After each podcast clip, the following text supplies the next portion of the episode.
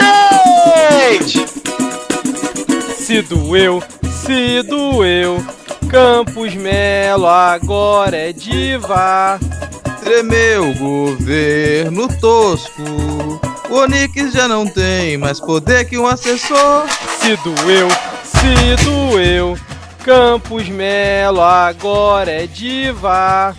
Tremeu o governo tosco, o Onyx já não tem mais poder que um assessor. Tem, quando essa corda apertar, o arquivo vivo que escapar vai delatar a corporação. Olha lá o capitão.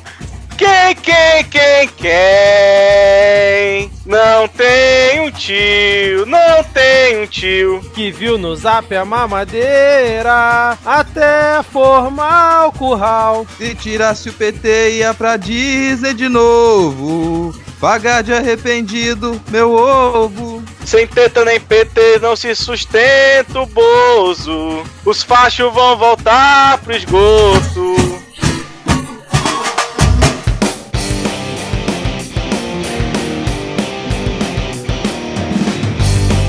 Cidadão e cidadã, tudo bem? Eu sou Vitor Souza e está começando mais um Midcast Política, o nosso formato que debate semanalmente as principais notícias e causas que ocorreram na última semana e que influenciam no cenário da política nacional. E hoje aqui comigo temos Diego Squinello. Tudo bem, Diego? A greve dos petroleiros está ótima. Tô adorando, tá tudo bem com ela, ela segue vive, ela viva, ela segue firme, ela segue forte, ela segue bonita, isso nos dá esperança. Muito bem, uma força aí pra galera dos petroleiros. Excelente, excelente. E completando o nosso trio de hoje, temos o sempre animado Rodrigo Hipólito. Tudo bem, Rodrigo? Não, como é que eu vou estar bem, cara? Nas últimas vinte e quatro horas eu vi coisas que eu preferia não ver. Eu tô, tô tentando desver a realidade, então não, não tô bem. Vamos falar mais sobre isso ao longo do episódio, né? Bom, como já é de praxe, vamos deixar aqui todo mundo alinhado na mesma timeline, datar o programa informando que estamos aqui falando diretamente do dia dezoito de fevereiro de dois mil e vinte. Hoje vamos ter aqui os nossos blocos já tradicionais desse nosso formato, talvez com a atualização da lista de comunistas, mas teremos o bloco de polêmicas, piadas e tretas, depois vem um bloco de pega fogo cabaré, e por último, a parte que todo mundo acha chato. Inclusive, teve ouvinte reclamando que não teve momento Carluxo semana passada. Por enquanto, sem momento Carluxo e sem momento Panunzio aqui no Midcast Política. Ao, ao, rapidinho, ao querido ouvinte, vamos dizer aí que fale com o Carluxo, diga pra ele nos mandar um material, que o rapaz anda muito quieto. É como se ele estivesse de luto por um grande amigo que, que morreu, assim, né, que passou para pro outro plano. Falando em amigos, chegamos aqui no nosso momento Vira Casacas, né? Aquele momento de mandar um alô, um salve e um beijo para os nossos queridos ouvintes. Vamos começar aqui hoje pela queridíssima Miau Jude, que está sempre interagindo com a gente, pediu aqui um salve especialíssimo. Tem também um salve para Luane Porto Maranhão, um salve para o Lorenz Galahad, ou a Lorenz Galahad, eu espero que... É, é a Lorenz Galahad, né? Espero que eu tenha falado certo aqui o nome dela. Um abraço aqui para Lorenz. Fica também aqui um salve para o nosso queridíssimo também Rafael Thompson, que está sempre por aqui. E o perfil, né, do podcast Kit de Releituras Musicais, ela pediu uma musiquinha pra gente. Então ela já teve aí a musiquinha na abertura, então fica aqui também o nosso salve. Quem mais tem por aí, Diego? Temos aqui a queridíssima autoproclamada presidente do Vale, do Vale dos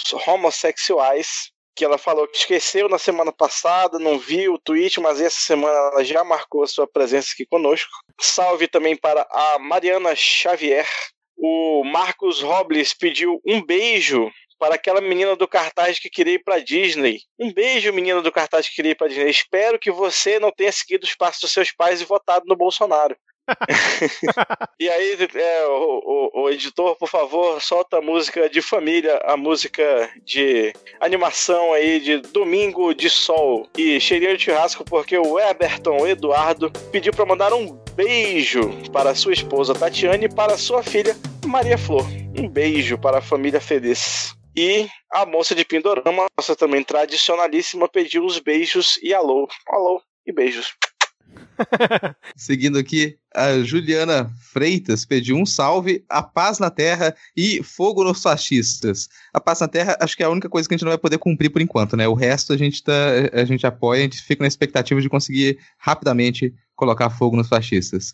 O Luizito, David ou Davi pediu que uma nova designação do nosso momento Vira Casacas, ele não pediu um salve, nem um beijo, nem um abraço coletivo, ele pediu um opa. Então eu quero que todos vocês mandem um opa para o opa, Luizito. Opa! Opa! Opa! E o Adrian Lemos, sim, pediu um tradicional abraço coletivo. Sinta-se abraçado, Adrian Lemos. Sinta-se abraçado por esses, esses três pares de braços fortes. Fale por você, né, cara? O Velton Martins, direto de São Gonçalo, pediu um salve também. Aqui a gente, para fechar, a gente tem um, um novo momento. Dentro do momento Vira Casacas, a gente inaugura agora o momento Classificados. E quem inaugura é o nosso ex-estagiário, o Denis Almeida. Ele pediu para divulgar aqui o trabalho da Liliane Gili, que é historiadora e professora de história de mão cheia. Quem aí tiver que precisar contratar ou quiser contratar uma historiadora, professora de história, mandar e-mail para liligili arroba hotmail ponto com. Ela é bacharel e licenciada em História pela U S P, aquela instituição comunista, tem experiência em sala de aula e já trabalhou em vários projetos em arquivos e museus. Então aproveitem que hoje, exatamente hoje, o Senado aprovou a regulamentação da profissão de historiador, então você já pode contratar uma pessoa com uma profissão reconhecida por lei. Bom, fechamos aqui o momento de salves, deixa eu falar aqui rapidinho do PicPay. Se você quer ajudar o Midcast a pagar a nossa hospedagem aqui mensalmente, sofrido, incentivar o nosso trabalho de produção, que tem Midcast Política toda sexta-feira, exceto quando a gente está de férias e no carnaval, é, já fica aqui o aviso, é, tem segue o fio aí direto, então por favor ajuda a gente lá no PicPay, você pode colaborar mensalmente com dois reais, é só baixar lá o aplicativo, né, postar ou na Play Store, procura lá por Midcast e assina o nosso plano, ou então pela U R L picpay ponto me barra midcast, vai aparecer lá um Q R Code, você aponta o seu celular para o Q R Code, aí já vai abrir o aplicativo, se você já tiver ele, né, e aí você assina o nosso plano. Depois do carnaval, era para ser na semana, mas fica para depois do carnaval, eu vou divulgar aí a nova plataforma de apoio, tem gente que quer apoiar com boleto, tem gente que quer, que quer apoiar com valores maiores, então vai ter um apoio, um padrinho da vida para quem quiser é, colaborar aqui pra gente. É, Rodrigo, com dois reais por mês, além de ajudar aqui o Midcast, o que mais os ouvintes podem fazer aí na, nessa folia que está por vir? Vitor, com dois reais, com dois reais, ouvintes, o governo, na verdade, o governo poderia custear exatamente treze I Ds estudantis digitais, mas ele não vai poder mais custear essas treze I Ds estudantis, porque a M P da I D estudantil virtual venceu e quem faz carteirinha de estudante agora, de novo, é a Uni e os D C S. Ai, ai. Bom, vamos seguir então aqui. Tem comunista essa semana? Não, né? Tem só tu, né, que tá valendo o manifesto ainda agora. Não. Quer dizer que agora escutar Frozen, as músicas do Frozen, é ler o Manifesto Comunista, é isso? Se a Para Disney crianças. É tudo que vem da Disney é comunista. É marxismo. Então não tem nenhum comunista aqui essa semana, vamos passar direto por esse bloco e já vamos aqui para o Polêmicas, Piadas e Tretas. Bom, começando aqui o nosso bloco de polêmicas, piadas e tretas, não poderíamos deixar de falar sobre ele, que eu acho que é a Damares aí de dois mil e vinte, que só tá falando besteira desde que o ano virou. Não que ele não falasse antes, né? Mas agora ele tá caprichando, que é o nosso querido Paulinho Guedes, que na semana passada, foi o que acho que foi no dia seguinte da nossa gravação, né? Depois que a gente gravou, ele soltou a pérola, né, num evento que ele estava participando. participando, falando que... Então, logo no primeiro ano, nós quebramos essa dinâmica. Então, essa ideia de que o Brasil está se endividando em bola de neve, trincou. Estava indo para cima e já, puf, no primeiro ano já caiu. E nós vamos fazer cair de novo esse ano. Então, a segunda grande torre, a primeira grande despesa é previdência, um trilhão a menos em dez anos. A segunda é juro, um trilhão a menos. Então, não vai ser mais paraíso de gente. Ah, mas o juro foi para quatro e pouco. O câmbio foi para quatro e pouco, está nervoso. Não, não está nervoso, não. Mudou. Não tem negócio de juros a um e oitenta. Não tem negócio de câmbio a um e oitenta. Pô, vai exportar menos, substituição de importações, turismo, todo mundo indo para Disneyland, empregado doméstico para Disneyland, uma festa danada. Mas, mas peraí, peraí, peraí, vai passear ali em Foz do Iguaçu, vai passear ali no Nordeste, está cheio de praia bonita, vai para Cachoeira do Tapemirim, vai, vai conhecer onde Roberto Carlos nasceu, vai passear o Brasil, vai conhecer o Brasil, entendeu? Tá cheio de coisa bonita para ver. Tivemos aí essa fala totalmente preconceituosa e nojenta do nosso Paulinho Guedes. Eu queria saber o que que vocês têm a dizer sobre isso, como é que vocês é, viram essa situação. Ele dessa vez não pediu desculpas, né? Ao contrário da questão do, dos parasitas. Eu quero evocar aquele momento que nós testamos No, no ano passado, que era o momento Pi, que ele tá, tá merecendo, o menino Paulinho. É pra chamar a vinheta, Diego? Por favor. Então vem aí, vinheta, momento Pi, surgindo em dois mil e vinte, vamos lá.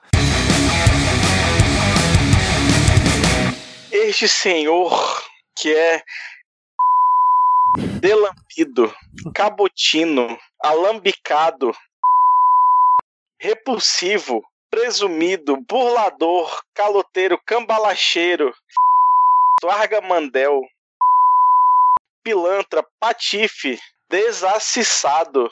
Caraca!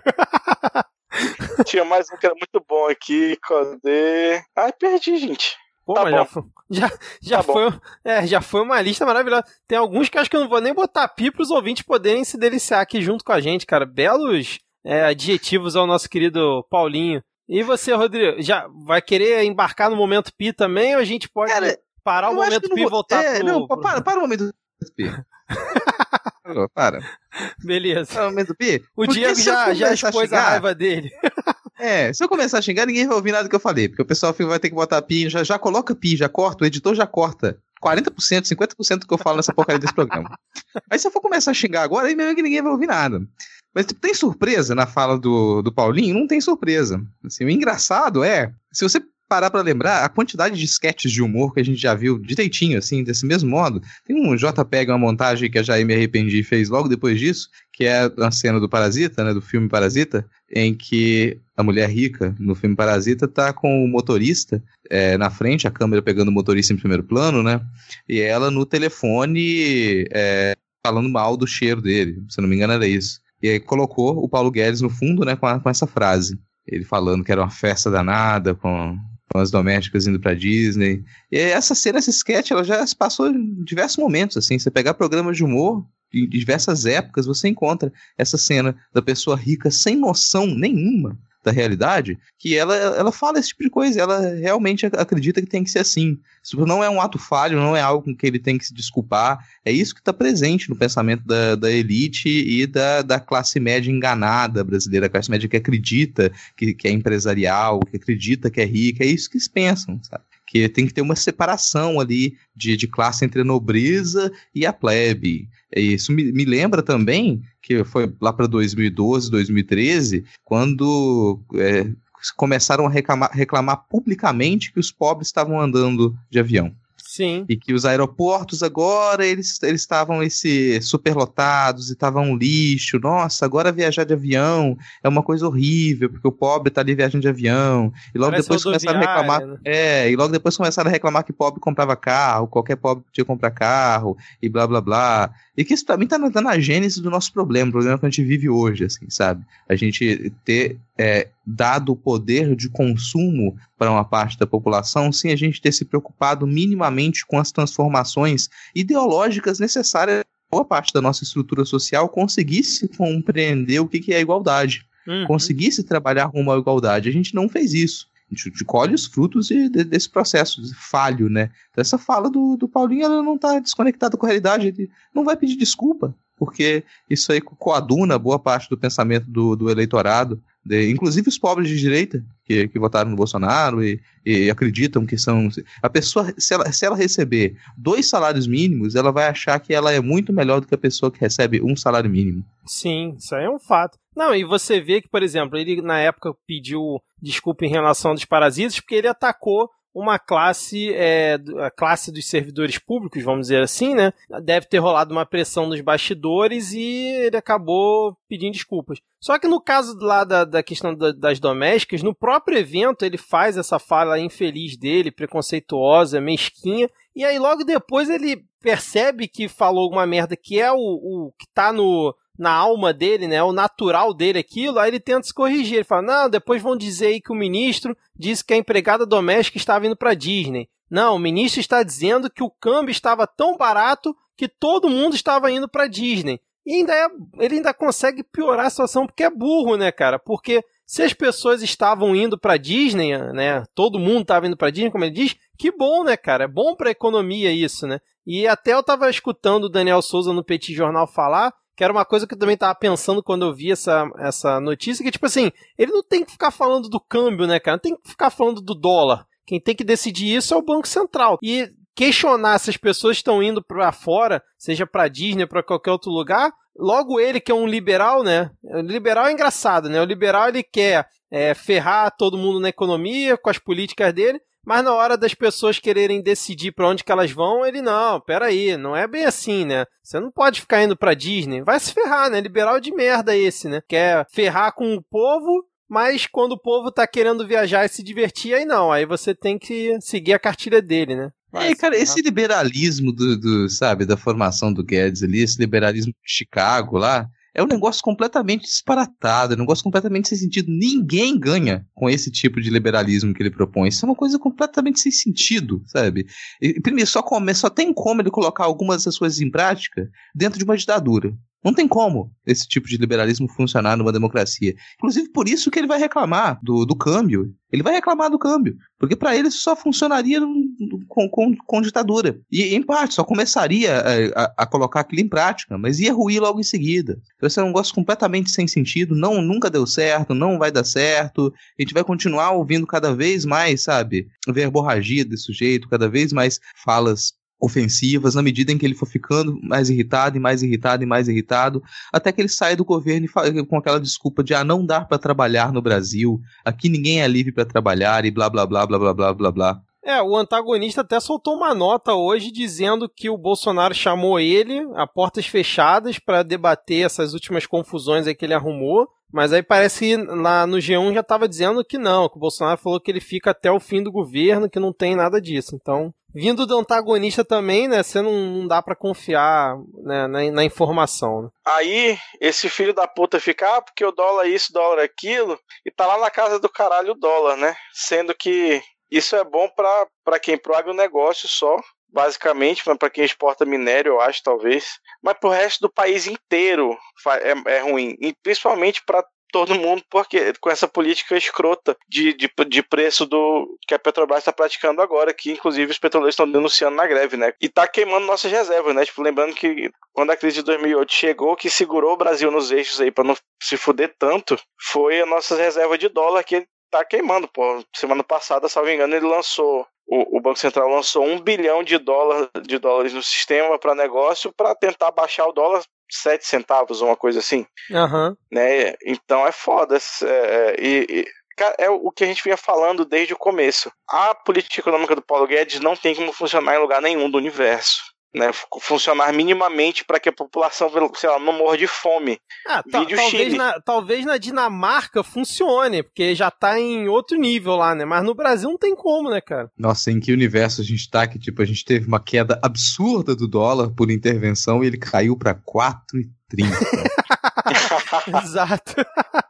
Assim, só para é... complementar a fala do Diego, existe sim um lugar, um universo em que a política neoliberal do Paulinho Guedes funciona. Não é na Dinamarca, Vitor. Hum. É na Noruega, do filme Midsommar. Porque lá, eles matam os idosos aos setenta e cinco anos. É, triste, cara. Mas vocês estavam falando aí do, do dólar, né? Eu, eu vi um tweet aqui que compartilharam no grupo, que é assim, ó. Da, do arroba baldeirense. Não sei se ele pegou essa de outro lugar, enfim. Aí tá aqui, ó. dois mil e dezesseis, se tirarmos a Dilma, o dólar cai. dois mil e dezessete, se sair a reforma trabalhista, o dólar cai. dois mil e dezoito, se elegermos o Paulo Guedes votando o Bolsonaro, o dólar cai. dois mil e dezenove, se sair a reforma da Previdência, o dólar cai. dois mil e vinte, dólar alto é bom. É um bom resumo, né, cara? Aliás, gente, quando a gente sair desse buraco, a gente vai sair desse buraco, vai ser, aliás, a, a paródia de hoje, a ideia era trazer, já que é carnaval, um último verso positivo, né? A gente tem que mandar os fachos pro esgoto de novo. Então, quando a gente sair desse buraco, por favor,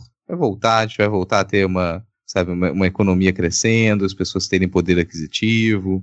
Não vão pra Disney, gente. Sério. É cafona. Não vai pra Disney. Não pega o seu dinheiro e vai pra Disney, não. Tem tanto lugar pra ir, tanto lugar pra conhecer o tamanho do Brasil. Não vai pra Disney, não. Coisa cafona. Mas não vai, vai gastar o seu dinheiro indo pra Disney, abraçar o Pateta, tirar foto com o Mickey. Ah, não, né, é igual, gente? O Rodrigo Constantino, aquela foto dele é. com o Pateta. Isso, e coloca esse. Ótimo, Vitor. Quando, quando a Mas... gente voltar, quando a gente sair desse buraco, eu quero que as pessoas tenham na mente essa imagem.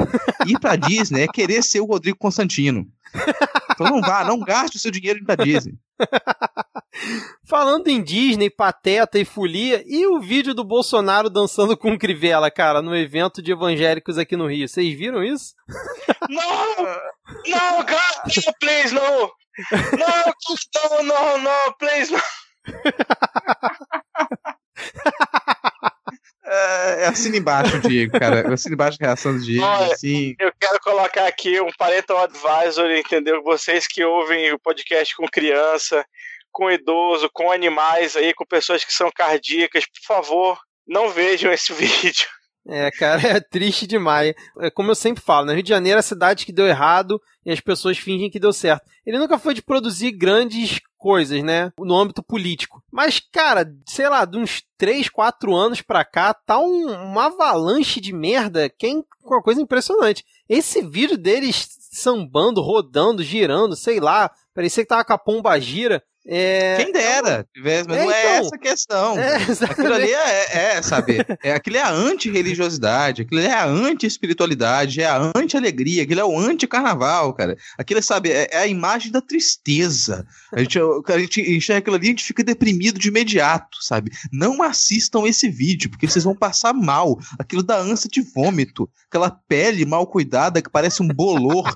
Juntou dois bolor, sabe? Do, do, dois cânceres se movimentando, que é o Bolsonaro e o Crivella, sabe? É dois fungo. Pra quem assistiu aquele, aquele filme do Super Mario Bros. Lá, do, da década de noventa, tem o vilão, o, um dos personagens era um fungo que dominava a cidade. Você sentiu o cheiro do fedido daquele troço. Aquilo parece o Crivella. Você olha pra, pra imagem do Crivella, a pele dele parece um mofo. Cara, bela definição. O Crivella parece um fungo. Perfeito, cara. Não, e tá o Bretas ali atrás também, batendo palminho, girando junto com os caras. Cara, que coisa ridícula realmente esse vídeo. E aí cometendo eu... crime, né, Bretas? Cometendo crime porque ele não poderia dar lá. Isso, você quer comentar que estão querendo investigar ele sobre isso, né? É, cara, cara, um juiz dentro de um evento político, dando apoio nítido pra político, peraí, tudo bem que a gente... onde, onde a gente já viu algo... O juiz não pode condenar candidato à presidência pra beneficiar o outro, não pode se posicionar politicamente. Que é isso, cara? Deixa de ser antiquado. Mas é isso, cara. É, é realmente um vídeo, assim, desagradável de você assistir. Boa sorte pro Rio de Janeiro nessas eleições, mas podem já ficar avisados. Eu acho, já tô aqui em, em fevereiro, cravando que o Crivella vai ser reeleito no Rio de Janeiro, por mais maluco que isso possa parecer. Mas se por acaso der tudo certo e ele não for reeleito, você também tem que ver quem que vai entrar no lugar, né? Às vezes pode até ficar pior, sempre pode piorar. O Bolsonaro pode ter certeza que ele vai dar uma de amnésia e vai falar que nunca apoiou o Crivella, que nem conhece esse cara, igual ele falou pro Frota, igual ele sempre fala pra galera que depois ele rejeita. Bom, vamos seguir aqui ou vocês querem comentar mais alguma coisa? Ou a ânsia de vômito consumiu vocês já, depois de assistir o vídeo? Não, eu já tô aqui, tô, tô suficientemente insatisfeito. Achou que ia ficar com notícia menos nojenta? Vai pra onde? Vamos abrir aqui então o queridíssimo, excelentíssimo senhor sinistro do ensino com C, que resolveu agora que foda-se, né, que já que é pra tocar fogo na porra toda, tô cagando e andando, e resolveu abraçar o seu eu aí mazarópico, por assim dizer, e cansou de, de ser pego escrevendo errado por acidente e começou a escrever errado de propósito. É um quase tweet. Um momento Carluxo, né, cara, essa porra. É... Aí ele escreveu no dia dezessete, hoje com E, entregamos com I, cento e vinte ônibus com I, ônibus escolares com I a municípios de São Paulo. No ano passado, com C cedilha, mais de mil e trezentos foram entregues em todo o Brasil. O governo do anticristo já disponibilizou atas a estados e municípios para aquisição de mais seis mil e duzentos ônibus. Espero que dessa forma a notícia chegue a todos. Assim, primeiramente, foda-se, não está mais fazendo, fazendo mais do que a sua obrigação, né? Pelo menos uma vez na vida, em vez de ficar tirando a roupa em rede social, tá trabalhando, né? Acho que deve ter que tomar um banho de creolina depois para tirar o cheiro de trabalho do couro. E o que eu tinha pra dizer era isso. Ah, exatamente. Eu, eu, mas não sei nem se é, mais, se é a obrigação dele, porque eu não sei se competiria a ele ficar divulgando esse tipo de coisa. Além do que, eu vou, eu vou ignorar essa, essa coisinha dele começar a escrever pra fingir que ele, que ele consegue escrever corretamente, né? Porque essa coisa de você transformar o erro de português em estilo não funciona tão facilmente assim, não. Não é tão fácil fazer esse tipo de piada. As pessoas ignorar que você realmente não sabe escrever. Agora, o, pro, o problema é que, pera, esse... entregar ônibus? Sério que você está divulgando entrega de ônibus como um trabalho do M E C? Daqui a pouco você vai divulgar o quê? Que está inaugurando torneira em escola? É isso? Sabe? Vai comemorar a inauguração de torneira em escola, igual os políticos da década de trinta, da década de quarenta faziam evento, faziam show para inaugurar bica? É, é isso que a gente está vendo, né? Então, além... É, cara. Nossa, isso é total sucupira, cara. Isso é total porra do Saramandaia, velho. Assim, mas eu não quero dar palco pra essa desgraça, não, porque, sabe, essa piadinha, essa tentativa de escapar do, da, da falta de conhecimento dele, da inabilidade, sabe? É, tava o comentário que a gente tava fazendo aqui outro dia sobre aqueles personagens estúpidos lá do, do B B B. Às vezes você escuta a pessoa falando, é o caso do Weintraub, porque de início ele parecia ser uma pessoa, olha, nossa, esse cara aqui é perigoso porque ele é esperto. Só que nem isso ele é. Você começa a ouvir um pouco mais o cara falar, com aquela voz dele, você tem aquela voz embargada que parece que tá com ovo na boca, parece que tá com ovo na boca, assim, move a boca direito, o queixo vai pra frente, fica...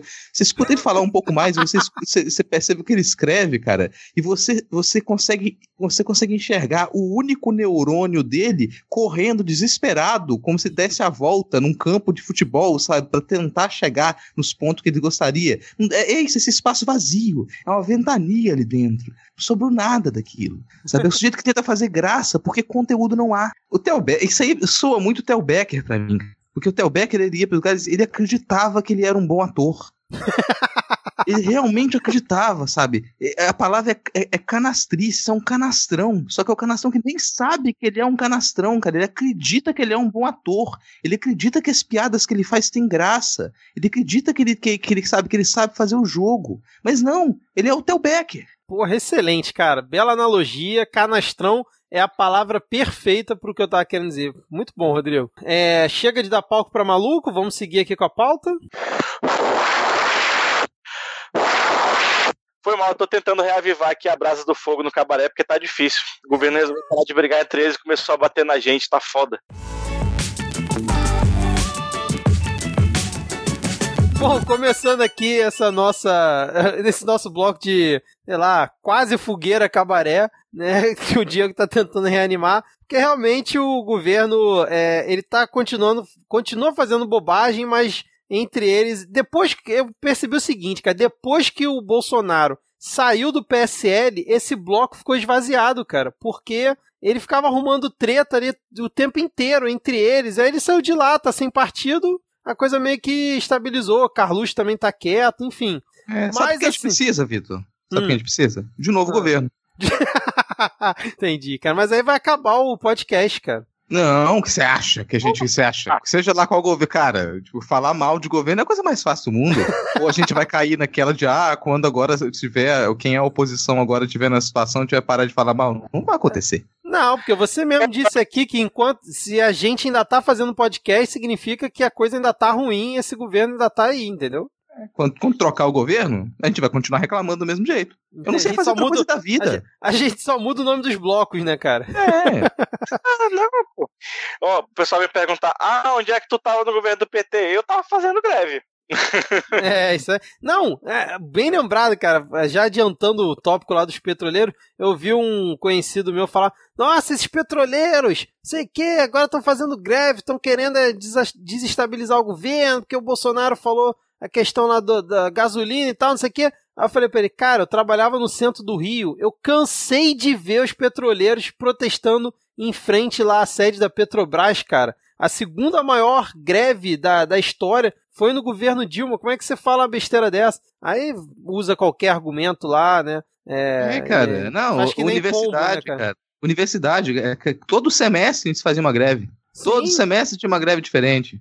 É, exatamente. Mas vamos é, atualizar aqui a nossa fogueira de celofane, né? Que a gente comentou na, no episódio passado. Porque realmente o Bolsonaro, né, confirmou a troca lá do comando da Casa Civil. Nosso querido Onyx é, Chuveiro Lorenzoni. Ele tá meio desprestigiado, então, apesar dele continuar no governo, foi lá pro Ministério da Cidadania, mas o Bolsonaro tirou ele da Casa Civil e botou o general da ativa, Walter Souza Braga Neto. Será que os militares estão voltando a ter força dentro do governo? Ou ele tá tentando fazer isso para meio que desviar o foco? Porque botar um general da ativa, até agora, acho que foi a primeira vez que acontece dentro do governo, né?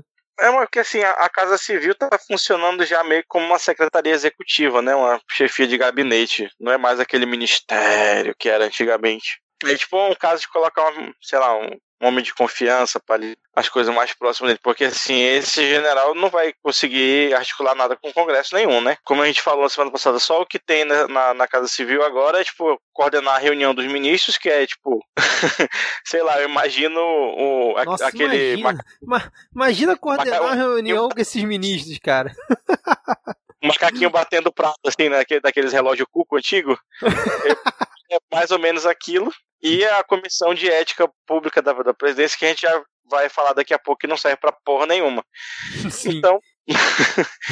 é, é... A, a, essa, essa terminação das coisas da Presidência, do Planalto, agora ela toma outro, outro sentido, né? Dentro do governo Bolsonaro, esse da Presidência é porque realmente serve à Presidência, serve ao Presidente. É, é basicamente isso que a gente tem. Não sei, na... na Se, se dependesse do Bolsonaro, todo, todo, todo governo ele seria militar. Será, gente, todo cara? Governo, eu todo governo seria eu já militar. Não sei tanto assim não, cara. Eu tenho minhas dúvidas. Sei, pra mim todo governo seria militar. Agora, ele, isso já indica pra mim também algo que, não, não sei, pra mim tava nítido desde o começo. Não há nenhuma intenção de articular com o Congresso. Uma intenção real. No ano passado, o, se, se gastou tudo que se tinha e não tinha com emenda, sabe? Era tentar, se comprou todo, todo o Congresso, tudo que foi, quem foi possível comprar no Congresso para aprovar a reforma da Previdência. Não sobrou nada. Não sobrou outra maneira de, de articular. A articulação que teve com o Congresso no, no ano passado foi, foi por conta das emendas parlamentares. Foi compra.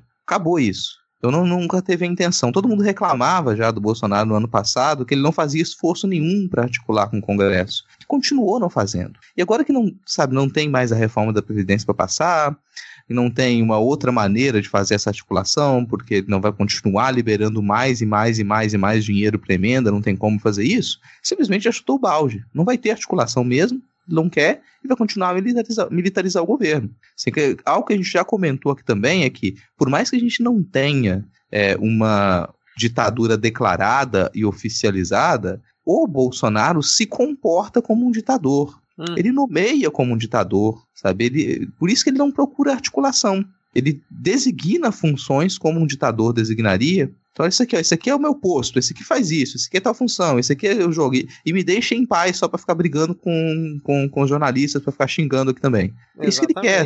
E aí ele vai construindo, né, a, a, a cortina de que o, o Congresso não deixa governar, que ele fica passando medida provisória, e ele anuncia a medida como se já estivesse em vigor, como se fosse já tudo certo pra sempre. Aí a medida vence, ele, ah, culpa do Congresso, culpa do Congresso, culpa do Congresso. E aí quatro anos de culpa do Congresso, você vai ver a desgraça que vai ser na próxima eleição. É. Cara, você tocou num ponto importante, essa questão deles fazerem é, grandes eventos, né, e grande propaganda para casos que ainda são M P ou são só ideias de projeto. Acho que é uma máxima desse, desse governo, né, cara? É divulgar o que ainda não tá pronto, né? Impressionante. Ou que ainda tá funcionando meio torto. Mas eu, eu é, mas comentei... é, é uma... Desculpa, né? Porque isso é uma estratégia de efetivação, assim. É, porque da narrativa, depois, né? É, depois, depois que você divulga uma proposta de projeto que quase que é feita para ser, para cair na frente, para ser embarreirada, já não interessa se ela vai cair ou não. O uhum. eleitorado do Bolsonaro, e esse eleitorado que, que, que foi, é, foi já tem a extrema-direita entranhada em si, começa a se comportar como se aquilo fosse lei. Então você passa uma proposta, uma proposta de projeto para liberar garimpo em terra indígena, que ela não vai, ela vai cair logo à frente. Então, legalmente, ela não se efetiva. Mas só que o público do Bolsonaro, não vou nem chamar só de eleitor, o público, os fanzetes do Bolsonaro, eles não estão nem aí para isso. Eles vão entender aquela proposta já como uma autorização do governo e vão começar a fazer aquilo, independente de ser ilegal ou não. E você pega essa estrutura efetiva com o sinistro Salles, por exemplo, que vai fazer o que ele puder para impedir que haja uma fiscalização efetiva, para fazer com que essas pessoas começarem a, a garimpar, já se garimpa em terra indígena ilegalmente. E vai se garimpar ainda mais em terra indígena ilegalmente, porque o governo vai passar a fazer vista grossa, já faz vista grossa. Essa proposta não interessa se ela vai virar lei ou não. O governo autorizou isso. Ele autorizou com a, com a palavra dele. As pessoas vão continuar a garimpar, vão continuar a cometer ilegalidade e os ministros estão lá para fazer vista grossa. É assim que esse sistema funciona. Porque não interessa o que está no texto da lei, não interessa se aquela medida provisória vai virar lei ou não. A partir do momento que ela foi divulgada, aquilo pode acontecer. A partir do momento em que se, que se divulgou e começou a falar que você deveria, que os alunos deveriam filmar professor em sala de aula, que os pais deveriam ir lá caçar professor na porrada, pronto. A vida do professor virou um inferno. Você não consegue mais dar uma aula normalmente porque você tem medo de ser perseguido. E isso realmente acontece. Não, você me fez lembrar um episódio do, do podcast do Caio Moura, do Poucas, que ele entrevistou a Bruna Surfichinha, no caso a Raquel Pacheco, que ela estava falando que depois daquela... Lembra daquela fala do Bolsonaro, que ele falou, ah, o Brasil não tem que ficar financiando é, filme tipo da Bruna Surfichinha. E na época ela só foi responder, sei lá, um, dois dias depois. Mas ela falou que logo depois dessa fala dele, ela recebeu uma enxurrada de pessoas xingando ela e até ameaçando ela é, no Instagram dela, via direct, só por conta da fala do Bolsonaro. Que é o que a gente sempre costuma dizer aqui, né? Não basta só você efetivar uma situação. Só a forma como você age, você vai expondo as suas ideias, para essa galera que é a claque dele, que são os seguidores dele, aí, não importa o que ele faça, vai legitimando o discurso. E a pessoa se sente à vontade para xingar uma pessoa só porque a, é, o cara lá falou que era contra o filme dela, sendo que ela não tinha atacado ele antes em nenhum momento, entendeu? Me lembra, rapidinho, me lembrou aquela fala do, do tio Rei, do Reinaldo Azevedo, falando, porra, eu passei, sei lá... uma década falando mal do P T quase que diariamente, escrevi dois livros falando mal do P T e nunca me ameaçaram de dar um peteleco, eu falei mal do Bolsonaro uma vez e fui ameaçado de morte. É isso aí, cara, é isso aí. Mas só corrigindo a informação que eu dei aqui em relação a esse, ao Braga Neto, ele não é o único militar da ativa no governo. O Luiz Eduardo Ramos, que é o chefe da Secretaria do Governo, que é o cara que já estava articulando antes e que provavelmente vai ser quem vai passar a articular oficialmente o governo junto com a Câmara, ele é general da ativa do Exército, né? Além dele tem o Hamilton Mourão, que é o vice-presidente, o Augusto Heleno, do G S I, tem o Marcos Pontes, o Bento Albuquerque, Fernando Azevedo, Wagner Rosário e o Tarcísio Freitas. São aí oito militares, né?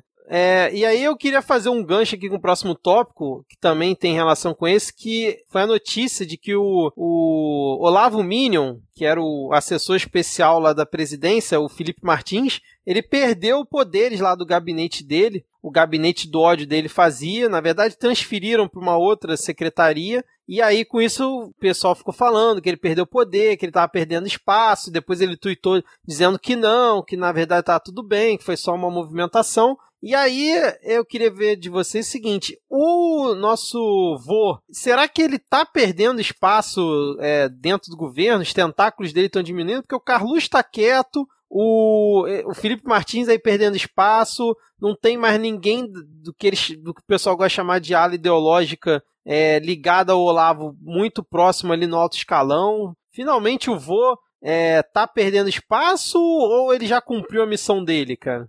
Eu, eu acho que tinha muito do, do, do... Como tinha a questão do P S L, né? Que você muito bem observou. Faz, é, é, é parte do, do governo do ano passado. Eu, tô, eu meio que estou sentindo agora que o governo entrou num dois ponto zero esse ano. E, e aí a, a mão verde oliva chega a estar tá coçando, né? Tá pesando aí. Eu acho que acaba... É, alguém, seja lá quem for que manda de fato na porra desse governo, tá... sendo um pouco mais pragmático, ter sido perder menos tempo. Uhum. Então eu acho que realmente tá, tá rolando essa perca de espaço aí.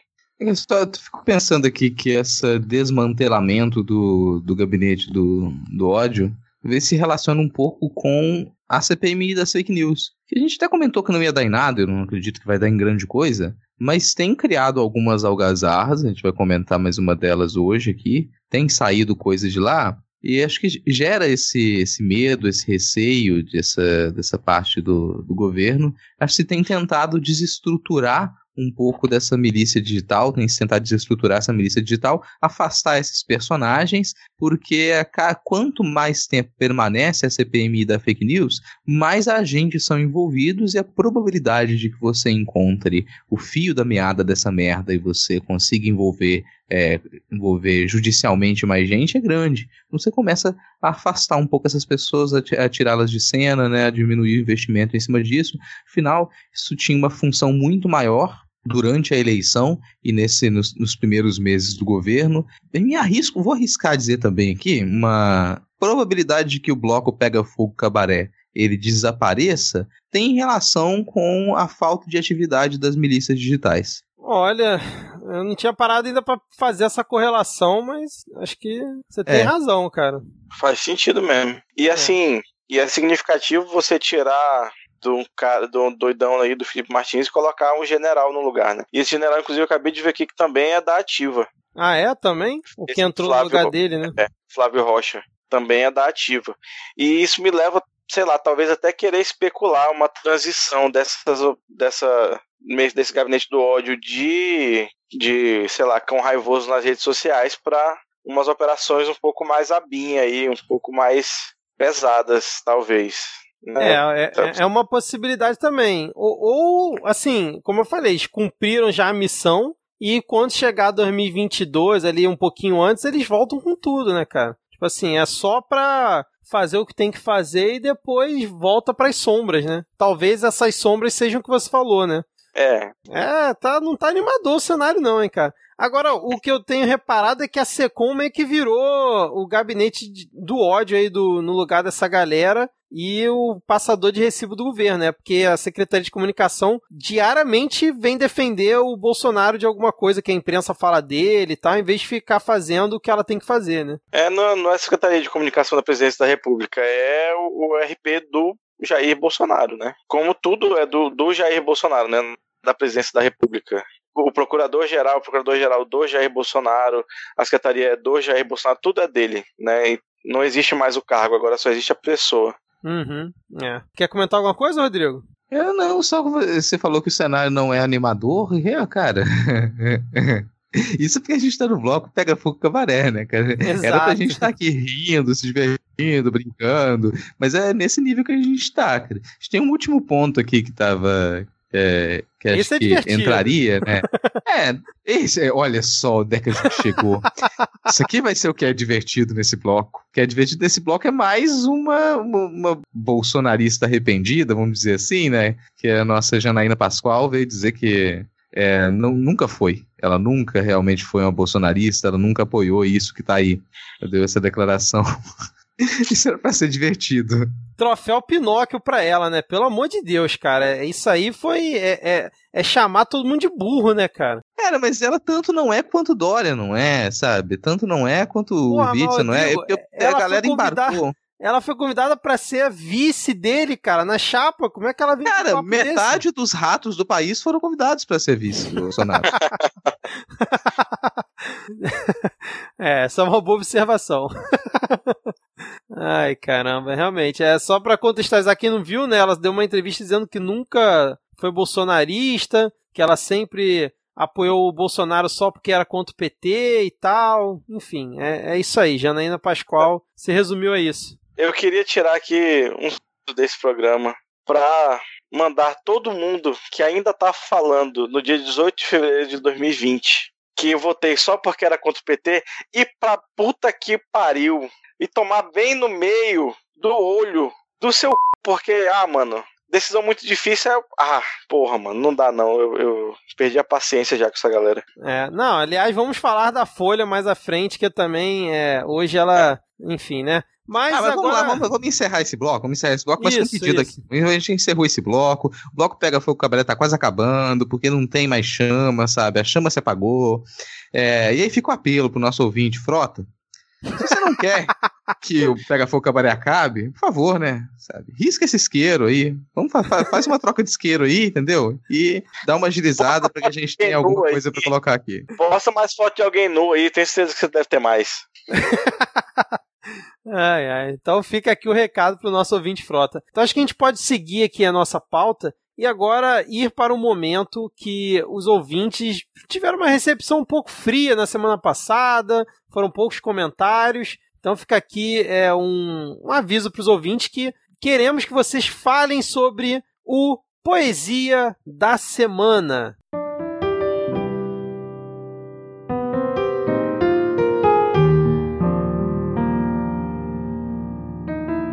Minha terra não tem governo, nem sei se um dia terá. Tem um bando de jumento todo dia a azurrar. Na secretaria tem estrela, no ministério tem atores, que interpretam um papel que nos enche é de dores. A chorar sozinho à noite, o povo quer reclamar do preço do combustível para comida cozinhar.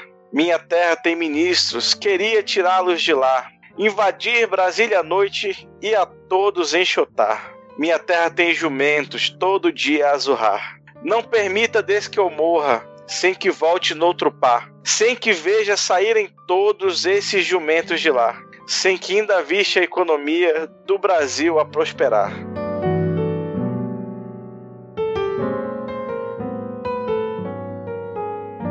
Semana passada a gente teve o, a poesia do Vitor, essa semana o Diego fez a poesia, semana que vem eu não vou fazer poesia. Então vocês já saibam disso, de antemão, quem nos escuta, saiba que se vocês não enviarem poesias, não enviarem poeminhas para serem declamados aqui no programa, vai acabar o momento Poesia da Semana. Então para quem, para os dez ouvintes que gostaram desse momento, mandem as suas composições. É livre, a expressão é livre aqui, esse é um programa com arte. Mande seu poema para ser lido no ar.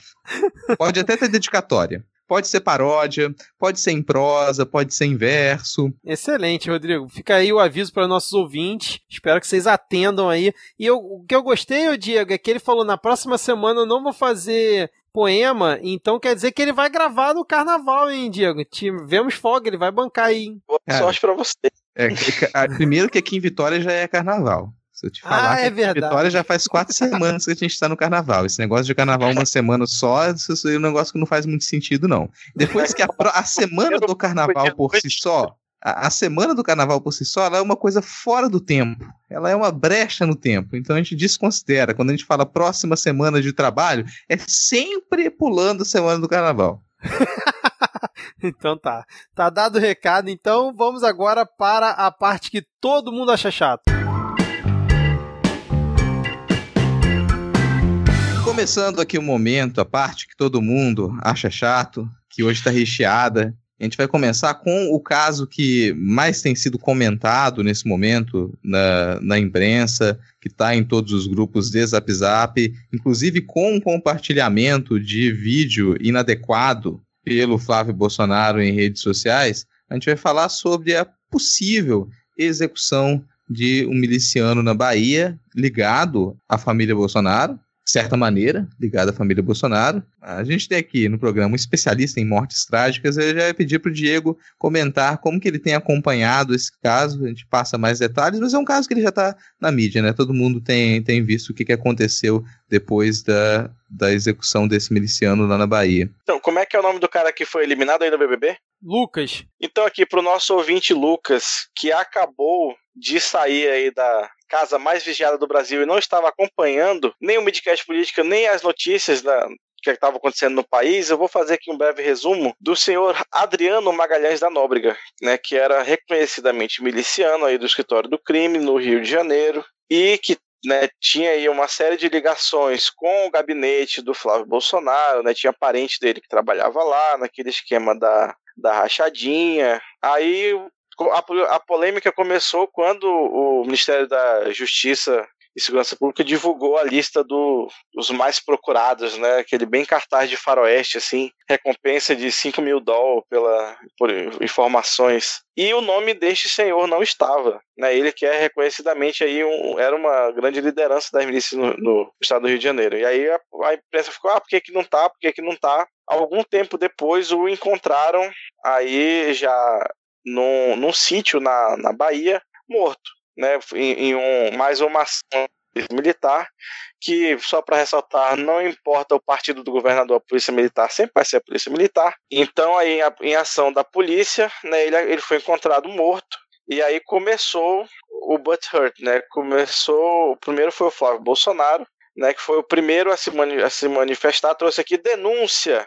Acaba, aí já chegar a meu conhecimento, que há pessoas acelerando a cremação de Adriano da Nóbrega para assumir com as evidências de que ele foi brutalmente assassinado na Bahia. Rogo às autoridades competentes que impeçam isso e elucidem de fato o que houve. Aí depois o excelentíssimo senhor presidente veio a público dizer que ele quer, ele quer que faça uma perícia isenta, ou seja, ele que teve uma ampla base de apoio da Polícia Militar, né, que tem aí na, nessa categoria aliados seus, que diz que defende a, os militares em geral, aparentemente não confia na P M, né? Diz que quer uma perícia isenta de um criminoso reconhecidamente, a quem ele chamou de herói, né? Diga-se de passagem. Bolsonaro disse que quando ele, que esse cidadão, Adriano, já tinha sido homenageado pelo senhor Flavinho Bolsonaro aí com a medalha na Assembleia do, Legislativa do Rio, e aí o presidente disse que ele era um herói que foi assassinado pela polícia do P T, porque o governador da Bahia é do P T.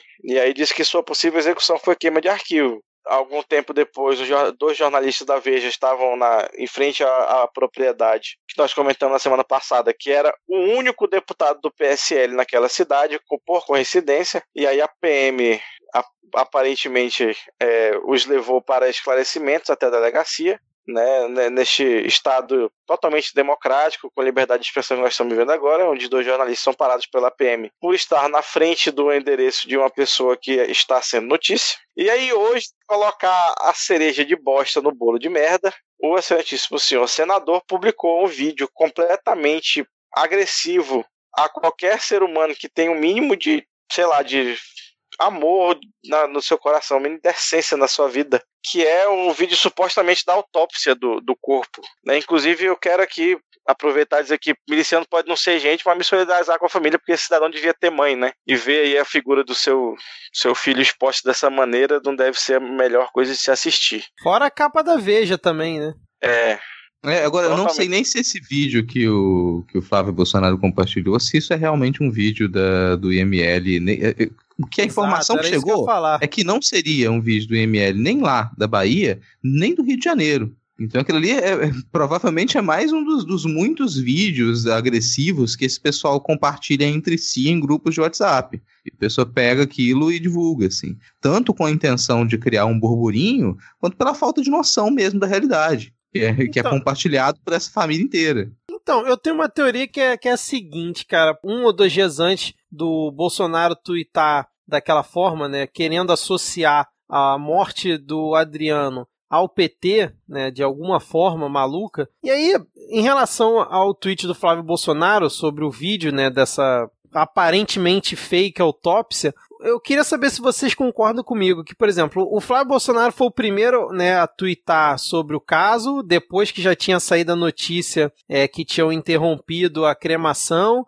Aí depois o Bolsonaro se pronunciou, tipo assim, do nada, ele, ele simplesmente podia ficar quieto como ele ficou em várias outras situações, e aí no tweet seguinte já associou o P T, e aí aparece agora o Flávio Bolsonaro chutando o balde. Vocês acham que ele chutou o balde porque a narrativa de tentar vincular a morte do cara ao P T de alguma forma maluca, aí começa a relembrar Celso Daniel, não deve ter funcionado do jeito que eles esperavam, e aí chega o Flávio Bolsonaro com um vídeo agressivo desse para chutar o balde e desviar o foco? Ou vocês acham que é só é, maluquice desses caras e a narrativa de tentar é, associar a morte do miliciano ao P T é, vai continuar sendo construída? O que, que vocês acham, cara? Cara, eu já tenho até uma paródia para isso aqui, se quiser. Agora, mas mesmo agora, assim, ao vivo aqui, ao vivo. Hum. Aí vem o desespero, machucando o capitão. Ele ataca o P T e perde o resto da noção. Isso é desespero, cara. Isso parece aquela, aquela cena de, aquela cena de novela, sabe? Que é o, o, o, o, o bandido, o vilão da novela, que ele faz todas as tramóias, faz todas as tretas, e quando ele, ele, ele tem, vê ali no horizonte a chance dele ser descoberto, ele vai e ataca primeiro. Sim, sim. Vai atacar primeiro. Quem, quem tá assistindo a Avenida Brasil, isso é tática Carminha. A tática Carminha. É a tática Carminha, cara, porque ela tá lá atraindo o tufão desde sempre, sabe? Desde sempre. Mas aí, quando, quando existe a possibilidade de que ela seja descoberta, antes mesmo disso, ela pega ali qualquer chance pra atacar e fala: nossa, olha só como é que eu tô sendo traída, como é que eu tô sendo passada pra trás. É isso, cara. É a tática Carminha. Não, e, e eu acho que você, assim, acerta bem quando fala do desespero, porque o tweet que ele fez, que acho que foi um dos tweets mais longos que ele já fez, ele postou uma imagem com todo um texto e tal. Cara, ele conseguiu ser humanista até no texto, porque ele fala que a atuação da P M da Bahia, sob a tutela do Rui Costa, não procurou preservar a vida de um foragido, sendo que ele é o primeiro a falar que bandido bom é bandido morto. E aí, nesse caso específico, ele quis bancar aí um... um cara defensor de direitos humanos fala: não, mas tinha que preservar a vida mesmo ele sendo um foragido. Cara, é total desespero. A, a nota dele, né, no tweet dele, que é tipo como se fosse uma nota, o cara mistura tudo. É, é como se ele pegasse a música do Djavan, pega palavras-chave dentro de uma caixa e joga lá pra, pra formar alguma situação. Porque na mesma nota ele tá falando de Celso Daniel, ele fala do Lula, ele fala da Lava Jato, ele fala do Adélio, ele mistura tudo numa nota só, num bolo só, e joga lá, cara. É, é realmente, só pode ser desespero essa situação. Eu, quando surgiu o caso, assim, claro, já tem, é um pouco difícil dizer que isso não é queima de arquivo, sabe? O sujeito, ele não morreu de coronavírus, sabe? Ele não morreu de dengue, ele não sofreu um acidente de carro, sabe? Ele não morreu de velhice, ele morreu de tiro, ele foi matado. É um miliciano, é assassinado, e se eu dizer que não é queima de arquivo. Agora, eu não vi os detalhes sobre a ação da P M. Acho que é uma coisa que, se a gente quisesse falar um pouco mais de, de competência sobre isso, teria que ver detalhadamente a ação da P M. Porque sem isso, a gente pode até desconfiar e se perguntar: peraí, isso foi realmente uma ação organizada pela P M da Bahia? Ou não? Nem, nem isso a gente consegue afirmar sem ver isso com detalhe. E, aparentemente, a família Bolsonaro está muito bem informada sobre tudo o que aconteceu. Ninguém mais está com tanta informação quanto eles, pelo visto. Assim. Junto a isso, ao que veio depois dessas declarações, dessas manifestações do presidente e do filho dele, vinte governadores do, dos estados brasileiros publicaram uma carta assinada pelos vinte governadores se manifestando contra esse tipo de, de relação entre poderes. Não deve acontecer ali. Uma instância de poder que não deve acontecer, né? Você está misturando... O que, que a presidência da República tem a ver com isso? Porque de onde, de onde veio essa, essa ideia? Por que, que a presidência resolveu se manifestar com isso e interferir no trabalho dos estados? Isso é uma coisa completamente disparatada. Passada de recibo mais forte foi o Bolsonaro vir dizer que queria uma perícia independente porque a gente tem que verificar lá se não vão plantar alguma conversa de WhatsApp, se não vão plantar áudio no celular deles, porque daqui a pouco eles vão plantar áudios. Como assim? Sabe? Como assim? De onde você tirou essa ideia? Sabe? Isso é a passada de recibo mais evidente, mais descarada que teve, teve até o momento. Não, e, e, e mais uma vez eles criam tanta confusão, né, numa situação que até o caso do jornalista lá da Veja detidos pela P M fica em segundo plano, né, cara? Porque foi um outro, uma outra coisa absurda nesse caso, né? Como é que é? Quer dizer, a P M... ela tá é, de olho lá na cena do crime, eu até entendo que isso seja uma prática normal, mas quer dizer que não pode chegar jornalista lá pra, pra olhar como é que é a situação, que você leva eles pra delegacia, como é que, como é que funciona isso, cara? É, realmente, é, esse caso ele tá, ele tá estranho do início é, ao fim, cara. Tem ponta solta pra tudo que é lado, é um disse-me-disse, e vão acabar conseguindo criar uma narrativa que vai depois circular nos grupos zap-zap, associando a morte desse cara ao P T, cara. Eu não tenho dúvida. E te falar, disso. E pra se livrar disso, eles nem precisam de tanto, porque a gente chegou num, num ponto em que é, jornalistas não podem fazer a cobertura sobre o assassinato de um criminoso. Mas, de alguma maneira, o Flávio Bolsonaro tem acesso a supostos vídeos da autópsia de uma é. investigação em curso. E ele Exato. se dá a liberdade de publicar isso. E com ataques a, a, a um governo, com ataques a partido político. De onde que, onde aconteceu isso, sabe? A gente sabe onde aconteceu. Foi quando a gente permitiu que o Bolsonaro é, elogiasse o, o Ustra no processo de, de impeachment da Dilma. A gente permitiu que isso acontecesse, ele não perdesse o cargo. Agora a gente pode ter senador publicando material que supostamente seria de, de, de uma investigação em curso, publicando, jogando e atacando os outros assim, sem ter o melhor, menor receio de que ele vai perder o cargo, de que vai ter algum tipo de reprimenda. Sim, é, é muito surreal, cara. É, é, toda essa história é, chega a ser meio inacreditável. E vale ressaltar que um do vídeo dele era tá construir a narrativa de que houve tortura, né? Antes do... Isso, da, verdade. Da, da... Não, e tipo assim, é... Por que isso, entendeu? Por que, que ele quer construir essa narrativa? Que, que houve tortura ou não houve? O que, que isso vai mudar no, no caso, né? Eu confesso que algumas coisas desse caso eu não consegui entender qual é a, a ideia deles final, assim. O que, que eles estão querendo com isso? Porque está tudo muito confuso para mim, né? Acho que é se colocar na, publicamente na posição de quem deseja a verdade. Eu quero que a verdade seja tá revelada. Tá falando sobre o assunto, né? É, Entendi. Eu quero que a verdade seja revelada porque não tenho nada a esconder.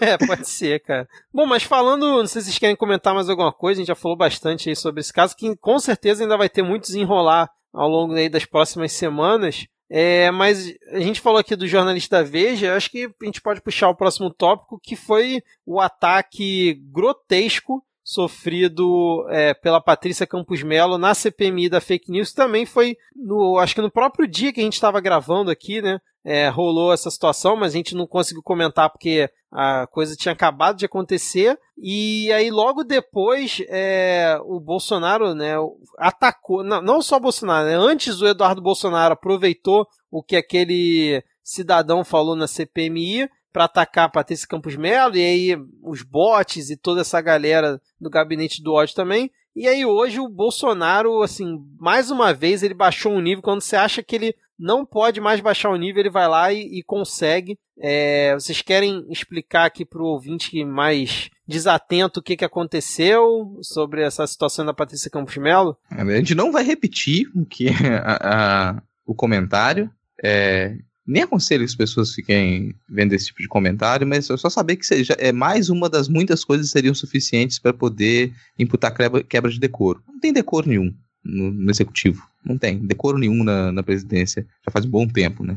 Isso que ele repetiu foi algo que já, é, já havia causado furor na, na semana anterior, né? E algo que já havia sido desmentido publicamente também, comprovado que era o contrário. Esse sujeito, Hans River, que ele trabalhou numa... empresa chamada Iacos, e prestou um depoimento à C P M I das fake news, no qual ele, ele negou que havia fornecido informações para uma reportagem da Patrícia Campos Mello na Folha, já de, de bastante tempo, a reportagem que demonstrava que a, a compra de, de pacotes de mensagem, dessas empresas que disparam mensagens por WhatsApp, ela tinha sido feita de uma maneira em que não, que não adiantava você requisitar os dados do WhatsApp, porque eles registravam diversas contas em chips, até de pessoas aposentadas, registravam na conta de, de várias pessoas, você não conseguia seguir aquilo desses moldes, por esses modos, assim. Ela demonstrou isso com essas informações da reportagem,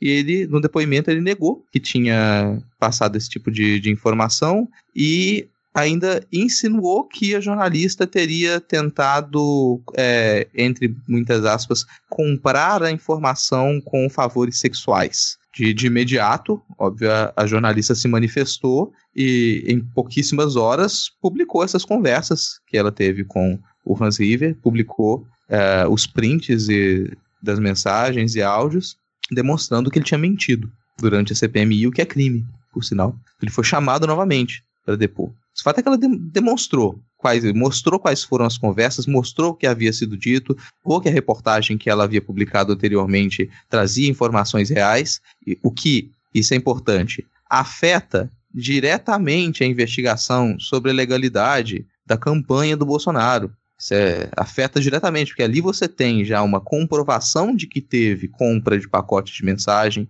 você então tem uma comprovação de que a campanha foi feita ilegalmente. Isso aí pode gerar comprovação de que teve caixa dois. Então isso é de risco, isso é um risco muito grande para a chapa inteira. Então daí a razão também dele querer se manifestar sobre isso. E a manifestação que ele vem a público fazer é, obviamente, ignorando o que você já tinha comprovado, que o cara mentiu, e ele considera como se o cara tivesse dito verdade. Falou, ó, como se existisse ainda alguma dúvida sobre o que ele disse, como se o que ele disse pudesse ser verdade, como se a Patrícia Campos Mello realmente tivesse oferecido favores sexuais em troca de informação. Então, ele, esse é o tipo de comportamento que ele já é recorrente na presidência também, né? Ele ignora completamente os fatos, ignora o que está comprovado. Vamos pegar aqui o que eu sei que o meu público vai gostar, eu vou jogar isso para o público. Foi o que ele fez. Claro, cada vez mais ele baixa o nível, ele baixa o nível, ele baixa o nível, e chega a um ponto em que boa parte da sociedade fica com receio. Nesse caso, os comunicadores, os jornalistas do país,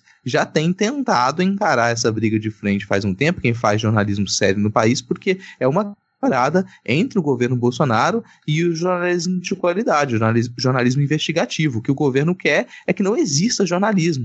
É que tudo seja feito como ele trabalha com a SECOM, que tudo que os jornais publiquem seja propaganda do governo.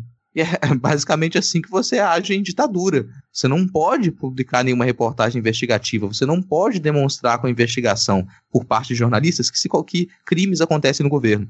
Assim é muito fácil você dizer que na ditadura não tinha corrupção. Claro, você não podia publicar nada. Você não podia é. mostrar nada. Não, é, podia nem investigar, né, cara? É, no universo do Bolsonaro é isso que deveria acontecer, sabe? Você não mostra nada. É assim que ele se comportou todas as vezes que se publicou, que se demonstrou, que se comprovou que o governo comete crimes. Se comprovou que ele está ligado a práticas criminosas. Agora você rechaça isso e joga pro alto e xinga pra gente começar a falar do xingamento. Que foi basicamente o que aconteceu.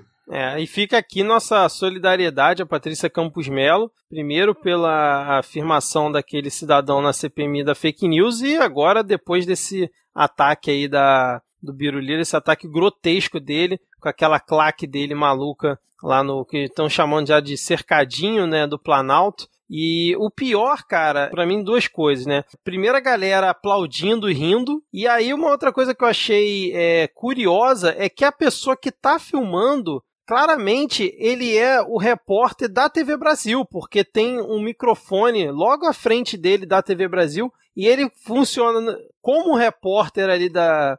da matéria, mas também como assessor ali do Bolsonaro, né? Dizendo, não, fala isso, fala aquilo. É, lembrando ele ali do que, que ele tinha que falar. Sim, assim, é, é realmente é, bizarro o que aconteceu hoje. E o que eu acho também engraçado é que agora vem a Folha com editorial, com reportagem, né? Falando, nossa, mas tá cada vez mais absurdo isso e tal. Não diga, Folha, sério mesmo? Mas na hora de apoiar, né, as políticas do Paulo Guedes e falar que independente do que o Bolsonaro fala e independente do que os outros ministros falam, a economia vai bem, o Paulo Guedes está tocando a agenda liberal e tal, isso não é editorial deles. Aí agora fica surpresa por conta de, de mais um, um, uma baixada de nível aí que o Bolsonaro faz, que é o que vai é, cada vez mais piorar, né, cara? Cara, começa aqui o...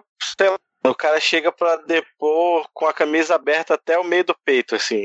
Só faltou um, um, um argolão, assim, de ouro pra ficar o, o bicheiro, né, do, do tradicional. E aí o cara vem... Cara, é, é muito...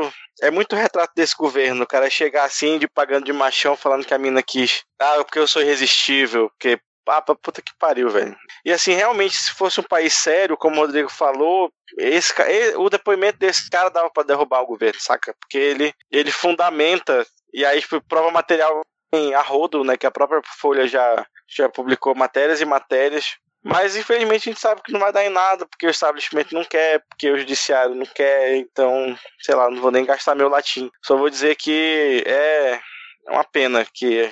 as pessoas têm que submeter a isso ainda em dois mil e vinte. Agora, Diego, sabe, que eu concordo com você que só com desse modo a gente não, não para esse governo. Agora, sabe o que consegue parar esse tipo de, de establishment? O que consegue parar esse tipo de, de roda? O que consegue fazer isso parar de girar? Greve, porra! Isso! Ah, gente, eu tô tão feliz. Pelo menos alguém, né? Porque eu, eu, eu sou servidor público, sou parasita, né? Sou servidor público federal, trabalho na universidade, estou tentando instigar a minha federação a tomar ações mais contundentes contra esse governo desde o ano passado, mas não tá, não tá dando certo, o pessoal tá muito tímido, tá todo mundo com medo, todo mundo arregando, aí os petroleiros foram lá e representaram, estão representando até agora, né? Então tá sendo muito bacana de se ver. Terceira semana já de greve, né? É, já tá a greve mais longa desde noventa e cinco. Exato. E aí o, o, a justiça tinha considerado ilegal a greve é, essa semana, mas parece que é, eles iam recorrer sobre isso. Não sei se já teve algum, alguma liminar, alguma coisa. Ainda mas não. Aí... É T S D que tem que vir, demora um pouco. É, e aí a questão que iam demitir os petroleiros lá daquela fábrica parece que voltaram atrás hoje, né? É, voltaram é, foi atrás temporariamente atrás. Suspenso. É, su- é, na verdade não voltaram atrás, né? A justiça suspendeu, né? É porque a, a empresa falou que não tem, tipo, como não demitir, porque já foi fechada a fábrica, né? Então, o que eles estão vão negociar agora são os termos da demissão, na verdade. Ah, entendi.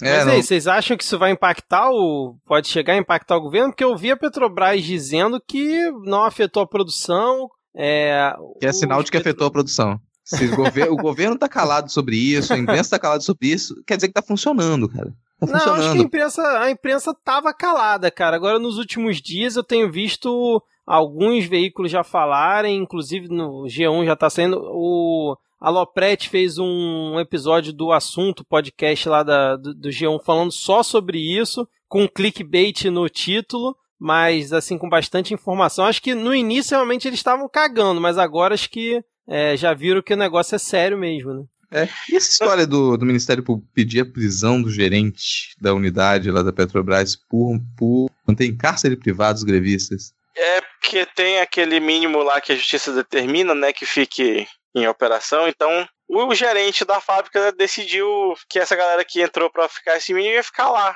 Eles ficaram, sei lá, duzentas e noventa e seis horas, trezentas e tantas horas presos lá dentro sem poder sair, tendo que trabalhar aí de, de sol a sol praticamente, de boinha. Coisa tranquila, coisa aí de governo democrático, de patriota. É assim, tipo, eu acho que a empresa vai defender o cara, vai rolar pra aqui, pra colar e talvez ele não seja preso de fato, né? Provavelmente não. Mas assim, sei lá, dá um, uns dez centavos assim de, meu Deus, né? Quando a, o Ministério Público faz alguma coisa que realmente condiz com as atribuições dele. Mas, mas vocês acham que isso vai ter repercussão para atingir o governo ou daqui a pouco isso já vai ser esquecido? Cara, depende de, do quanto vai se estender. Porque daqui a um tempo, se a greve começar a aumentar, aí vai começar a afetar abastecimento. Uhum. Aí a coisa muda de figura. E aí se o, o, os caminhoneiros resolverem embarcar de vez, que eles já fizeram os ensaios, né? Vaporização segunda-feira agora, diz que amanhã tem de novo. Já cria-se um clima que a coisa pode mudar de figura. É, vamos assim, lembrar tá... que o, o contato do governo com os caminhoneiros é o Onyx, e ele não tá feliz. É verdade, cara. Bem lembrado. Agora, assim, um comentário sobre essa questão da fábrica. Eu acho foda, cara, porque a galera não tem nem, nem coragem de inventar uma mentira que faça sentido. Porque, olha só, a porra do país é uma fazenda, sei lá, desde metade da Amazônia até o Rio Grande do Sul. É tudo fazenda nessa porra. E você me fala que uma fábrica de fertilizante dá prejuízo? Como, cara? Me explica. É só se você fizer questão de fazê-la dar prejuízo. Porque, assim, se tu fizer um negócio que é mais ou menos meia boca, vende, porque tem... a porra do país é uma grande fazenda, velho. Eu acho que, pelo contrário, deve ser uma das fábricas que deve estar dando mais... teria capacidade de dar mais lucro, por isso que eles estão acelerando a privatização dela. É a única, explica... é a única explicação possível. É, esse, esse é um ponto que eu não via ninguém questionar até o momento. Nas reportagens que eu li, ninguém realmente levanta essa questão, a, a análise da produtividade, do mercado que teria os produtos é, feitos lá, né? É, não quero comentar muito mais coisas sobre isso, não. Só é, ressaltar, como disse o Diego, né, que esse é um momento importante para a gente ter, ter greves e que o efeito dessa greve depende muito da duração dela e de quanto ela vai se estender.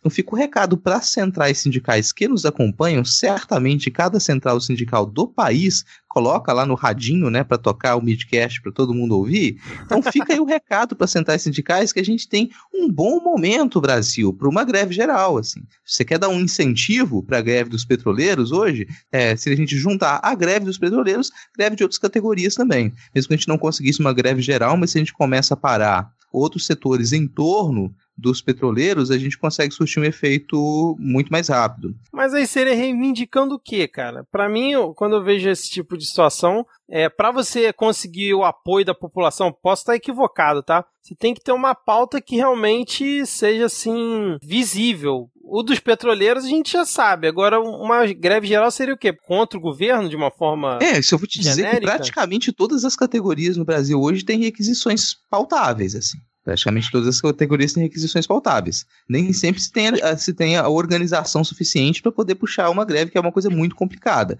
Mas as uhum. greves de setores próximos aos petroleiros, inclusive com apoio à pauta dos petroleiros, que afeta cada uma das categorias que estão em volta, é algo que é possível. Aí tem de cada um puxar as suas, pra, mas assim, não necessariamente com o mesmo tema, né? Cada um puxando pro... É. Do mesmo, modo como afeta, os, né? do mesmo modo como os caminhoneiros poderiam puxar uma greve dos caminhoneiros agora. É porque o pano de fundo que, que une todas essas greves aí em torno desse, dessa questão de infraestrutura de transportes é o claro caminho de privatização da Petrobras e a política de preço da, do, do combustível no país, que está servindo só ao lucro da Exxon e da Chevron, e não ao povo brasileiro, como eu acho que uma estatal deveria servir. Ficou a ideia louca aí. É, mas é todas as estatais que elas têm risco de serem privatizadas, ou que elas, mesmo que já tenham passado por um processo de abertura de capital nos últimos anos, elas já têm motivo suficiente para iniciar uma greve. Sim, com é. toda certeza. Então é assim que a gente encerra o nosso bloco, todo mundo acha chato, chamando o Brasil para greve, porque agora sim, como eu falo desde o início, desde a minha primeira participação nesse programa, eu digo, o nosso patrão é um comunista. Bom, vamos então para as dicas culturais. Eu vou começar aqui é, sugerindo aos ouvintes. Muitos não vão aderir ao que eu vou sugerir, que é o Unidos do Netflix, é, nesse carnaval que está vindo por aí. Caso você esteja ouvindo na data de lançamento aqui, no final de semana de lançamento desse episódio, se não esquece o que eu falei, que é sempre uma boa companhia para quem não curte muito os blocos, não curte muita confusão, acompanhar aí a, o Netflix aí por quatro, cinco dias seguidos. Eu recomendo a nova temporada de Vikings, que está disponível lá no Netflix. Para quem ainda não conhece Vikings, recomendo aí, é um, uma série de bom entretenimento, né, com pitadas históricas e tal, pra quem gosta de produções de ação. Bom, é isso, é só isso que eu tinha pra, pra falar aí. Eu tenho duas, duas indicações, já é...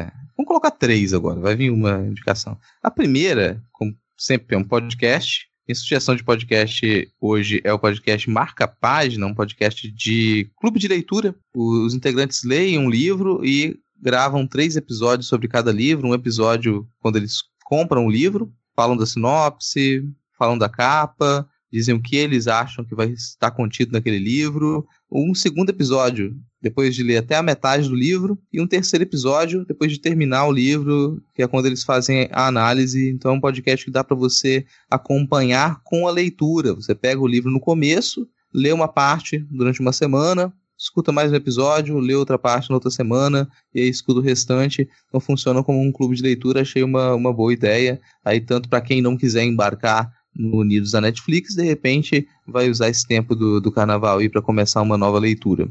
Mas já que a gente falou de, de streaming, tem um, um filme que concorreu ao Oscar agora e que tá na Netflix, é distribuído pela Netflix, e que acho que vale muito a pena ser assistido. E eu falar dele até porque talvez ele tenha sido vendido de uma maneira um pouquinho errada. O trailer não faz jus ao que está contido lá, que é o História de um Casamento. História de um Casamento, você assiste o trailer, você acredita que aquele é um filme só sobre o fim de um relacionamento amoroso e que ele talvez seja um filme piegas ou um filme é, romântico, não sei. Mas na prática, História de um Casamento fala sobre a judicialização da vida. Usa a ideia de um divórcio para mostrar como que a partir da, dos trâmites legais que nos são impostos pela nossa sociedade, nós somos destruídos. Nossas relações interpessoais, elas são destruídas. Então esse é um, é um filme... É, não é um filme alegre de se assistir, mas ele também não é um filme sem graça. Ele é bem engraçado e ele ainda termina com uma, uma mensagem interessante para a gente ter nos dias de hoje. Não judicialize a sua vida. Terceira indicação é, ao contrário de tudo isso, fecha o computador, fecha a Netflix, deixa o livro pra ler depois e vai se embebedar e curtir o carnaval. Eu vou dizer que eu, o podcast Marca Página, eu vou ser o ouvinte assíduo do, dos primeiros dois episódios pra cada livro, porque eu nunca termino a porra de um livro que eu começo a ler. Mas aproveitando aí a última dica do Rodrigo, pra você cair no carnaval, se você vai fazer aí um, um broquinho na sua casa, se você é D J pendrive, eu quero trazer aqui a palavra do queridíssimo Zeca Baleiro, que lançou aí nas, umas semanas atrás o E P chamado Escória, que são marchinhas de, de carnaval aí com um bom tom de crítica a este governo escroto, né, e a toda a corja que o segue.